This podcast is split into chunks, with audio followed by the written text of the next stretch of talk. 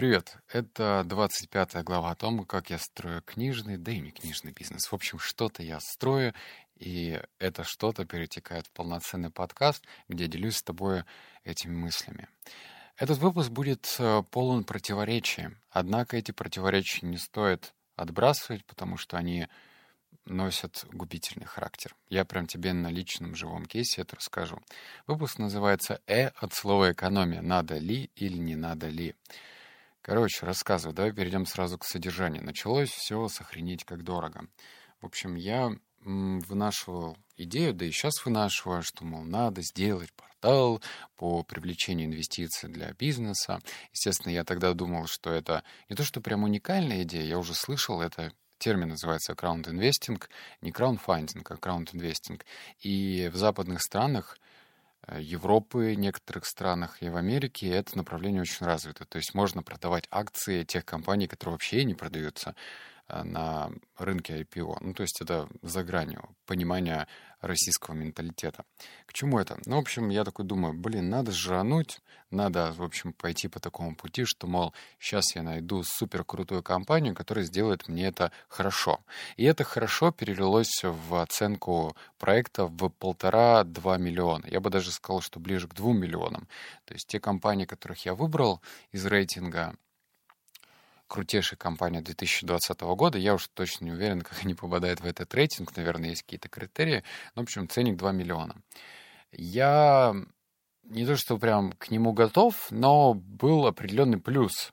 Почему стоит рассматривать это направление, потому что это своеобразное сжигание мостов. Но когда ты в какой-то проект на начальном этапе тратишь, вкладываешь 2 миллиона, ты за него держишься. У меня был негативный опыт, когда я делал стартап по приключениям, по путешествиям, это была карта с путешествиями, то мы делали все на свои, на коленке. У меня второй партнер был, который разрабатывал Android-приложение, и, в общем, на разработку я ему ничего не платил. Ну, то есть я не чувствовал, что я вкладываю деньги, крупные деньги, а разработка — это всегда дорого. Так вот, я подумал, ну, может быть, стоит как бы рассмотреть такой вариант. Затем я попросил эти компании отправить мне смету, ну, точнее, такой файлик, где они прописывают, что сколько стоит. И это что, сколько стоит, когда ты внимательно изучаешь, понимаешь, что это не то, что высосано из пальца, это полный бред. Это прям говно полное. Это, на дебила сделано. Ну вот прям совсем. А давай сейчас объясню. В проекте работает четыре человека. Ну, как они пишут. Первый — это дизайнер. Второй человек — это проект-менеджер, который контролирует работу. Третье — это верстальщик. И четвертое — это бэкэнд разработка, программист. Ну, давай вот.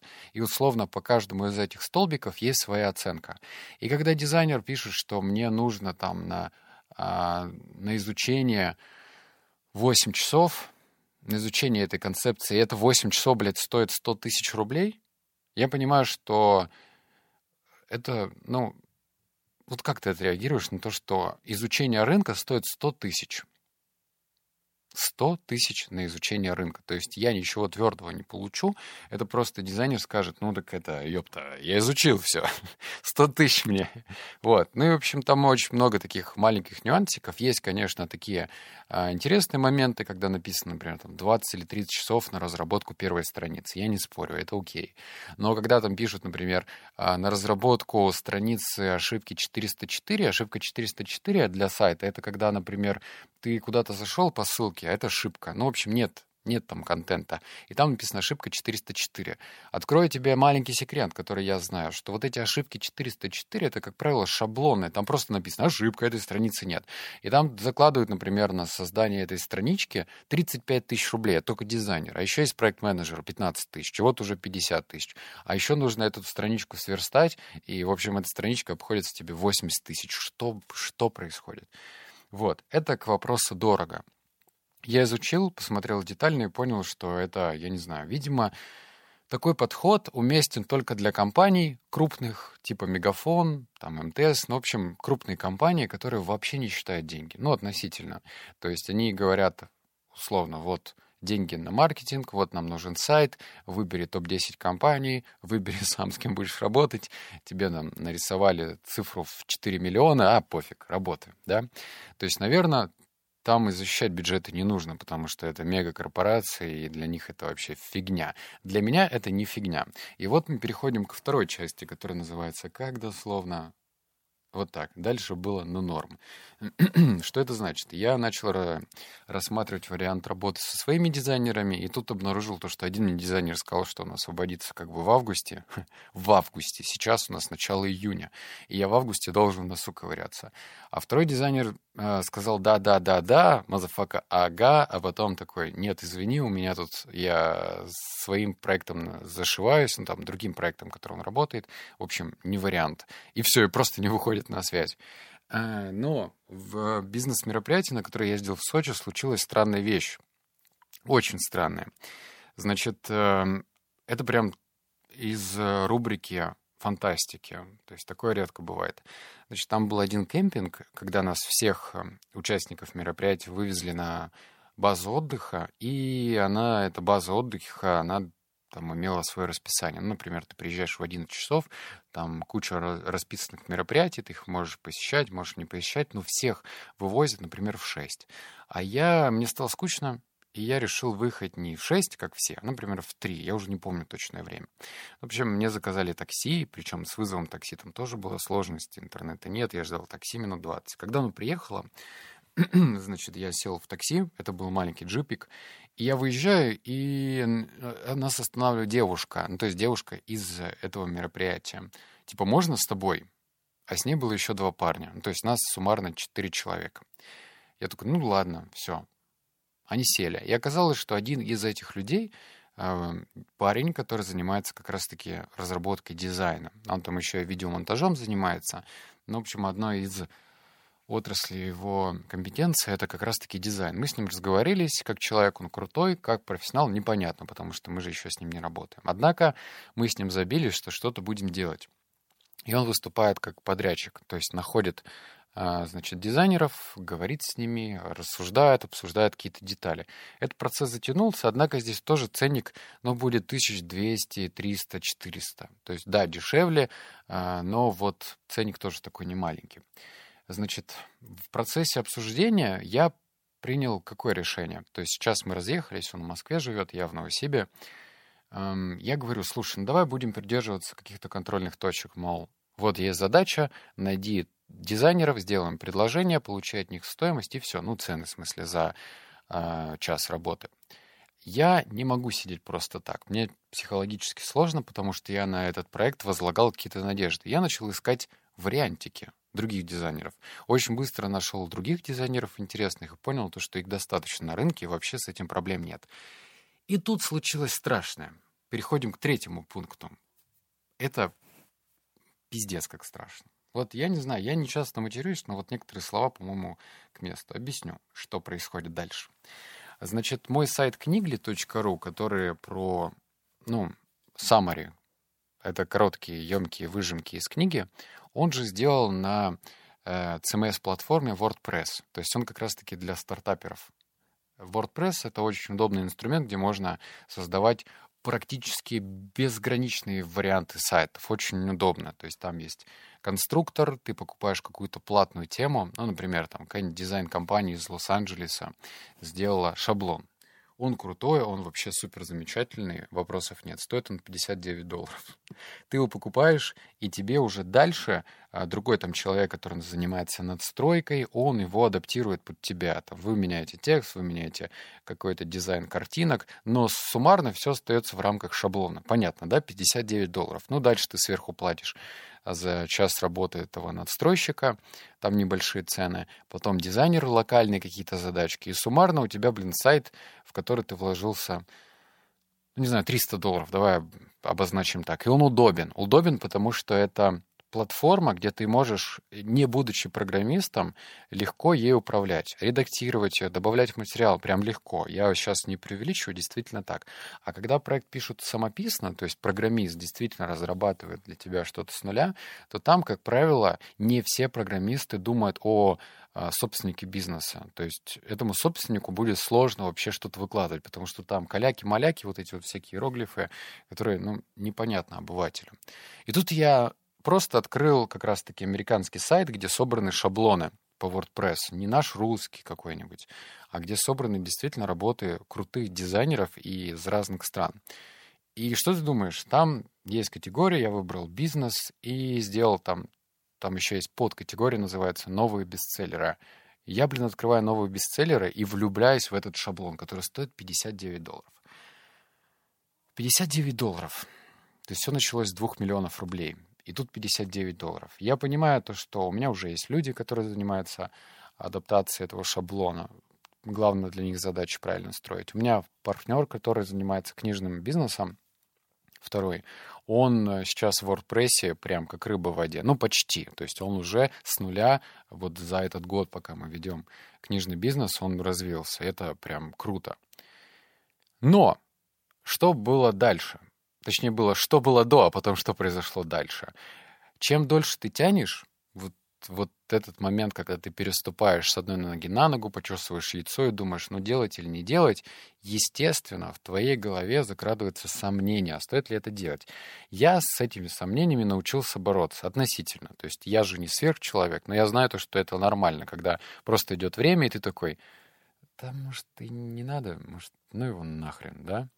Ну, вот это нормально. Такова человеческая природа, мозг ленив, а тут что-то новое делать, потом какие-то страхи выливаются и так далее.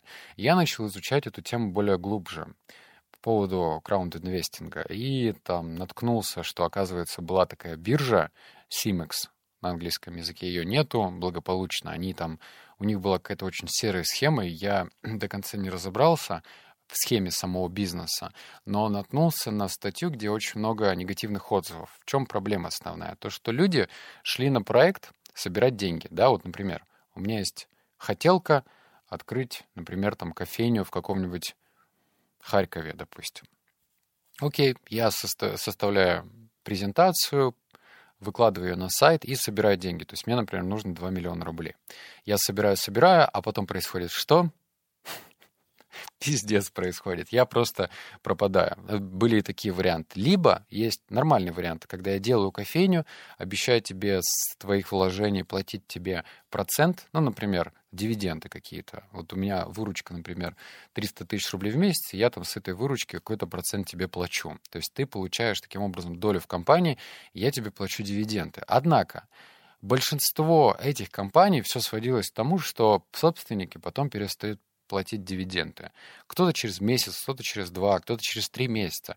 И аргументы у всех разные. Ну, типа, блин, что-то не прет, что-то не идет, вот сложности, нужно потерпеть. И все сводится к тому, что бизнес затухает, либо собственник пропадает. Были даже такие случаи. Это, блядь, это настолько обидно, потому что сама бизнес-концепция, она крутейшая, она великолепная. Но есть вот эти «но». Их много. То есть нужно проверять этого человека. Я даже предполагаю, что если, допустим, кто-то захочет создать карточку, вот мне нужны деньги, например, 2 миллиона, этого человека нужно проверить. Кредитную историю вообще, выплачивал он, не выплачивал кредиты, там, ипотеку, а, посмотреть, есть ли у него штрафы, посмотреть, есть ли у него судимости, что-нибудь еще, изучить его, профиль. То есть это такой прям research человека, даже посмотреть его соцсети, даже по ним можно сделать какой-то однозначный ответ, что из себя представляет человек.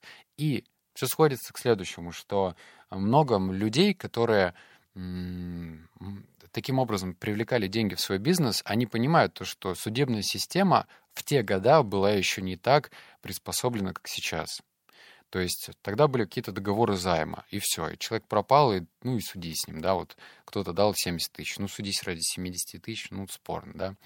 А в Америке это все более развито. Там другая система правовая и судебная и там все иначе. Я не знаю как, я не американец, но то, что иначе, это факт.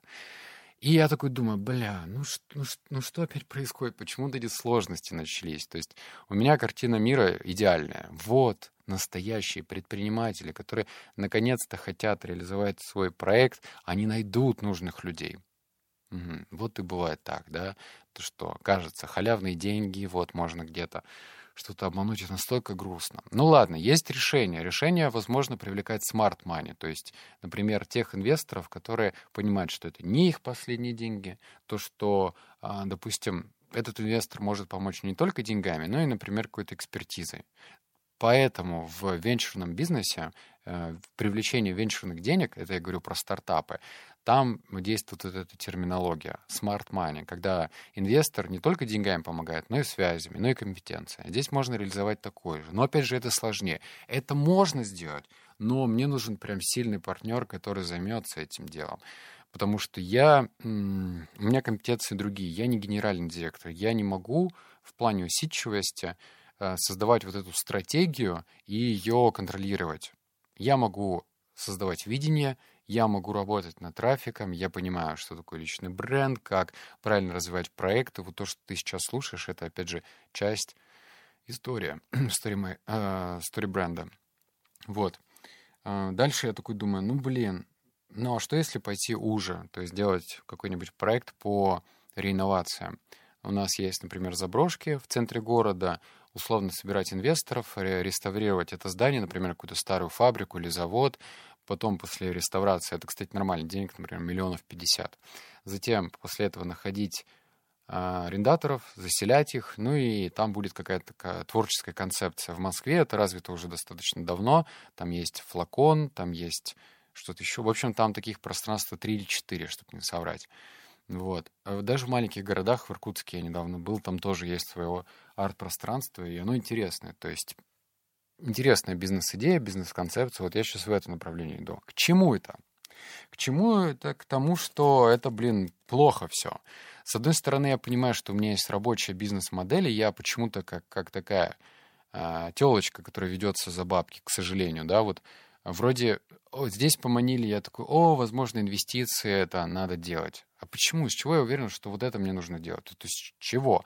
Да, мне пришел знак, да, мне пришло понимание. Но сейчас я очень хорошо заработаю, за, заработаю, например, на книжном бизнесе. Не на самом книжном сайте, а вот именно на книжной сети каналов, на боте. Это хорошо. Можно даже здесь подкрутить много разных метрик и сделать так, чтобы доход значительно вырос. Нужно продавать лучше а, рекламу на сайте. У нас сейчас хорошая посещаемость стала, потому что мы научились, как работать с поисковиками. Можно поставить грамотного менеджера по продажам, который будет брендом предлагать размещение. И здесь тоже хорошо зарабатывать. То есть я не довел до ума вот эту бизнес-концепцию и уже берусь за другую. Бля, получается, как будто я сам себя ругаю в подкасте. Это я вспоминаю мем, когда «Юра, все херня, тебе деньги не дадут, переснимаем». Вот та же самая история про меня. Что я несу? Ну ладно, я тебе же рассказываю всю внутреннюю кухню, как это происходит. То есть моя задача не как-то тебя удивить лапшой на ушке, да, повесить ее. Этого достаточно в интернете. А рассказать действительно реальный кейс, что происходит, когда ты начинаешь искать что-то подешевле. И в итоге ты близок к тому, что ты перегораешь. Однако я не перегорел. Я буду в Москве, встречусь с SEO Boomstarter, переговорю с ней. А еще я договорился с одним э, мужичком, который из Питера. Он написал интересную статью на тему гранд-инвестинга. То есть он шарит очень глубоко шарит, он сделал research американского рынка, и я постараюсь с ним переговорить, тоже уже договорился на встречу.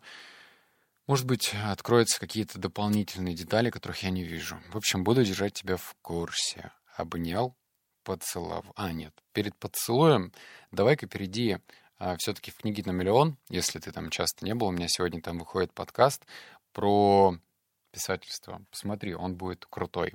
Я там много интересных секретиков вытащил. Да и книга получилась действительно емкая и интересная. Так что переходи после вот этого подкаста в мой другой подкаст «Книги на миллион». Ценностей будет «Мама, не горюй». Все, обнял, поцеловал, заплакал. Слышимся в следующем подкасте. Пока.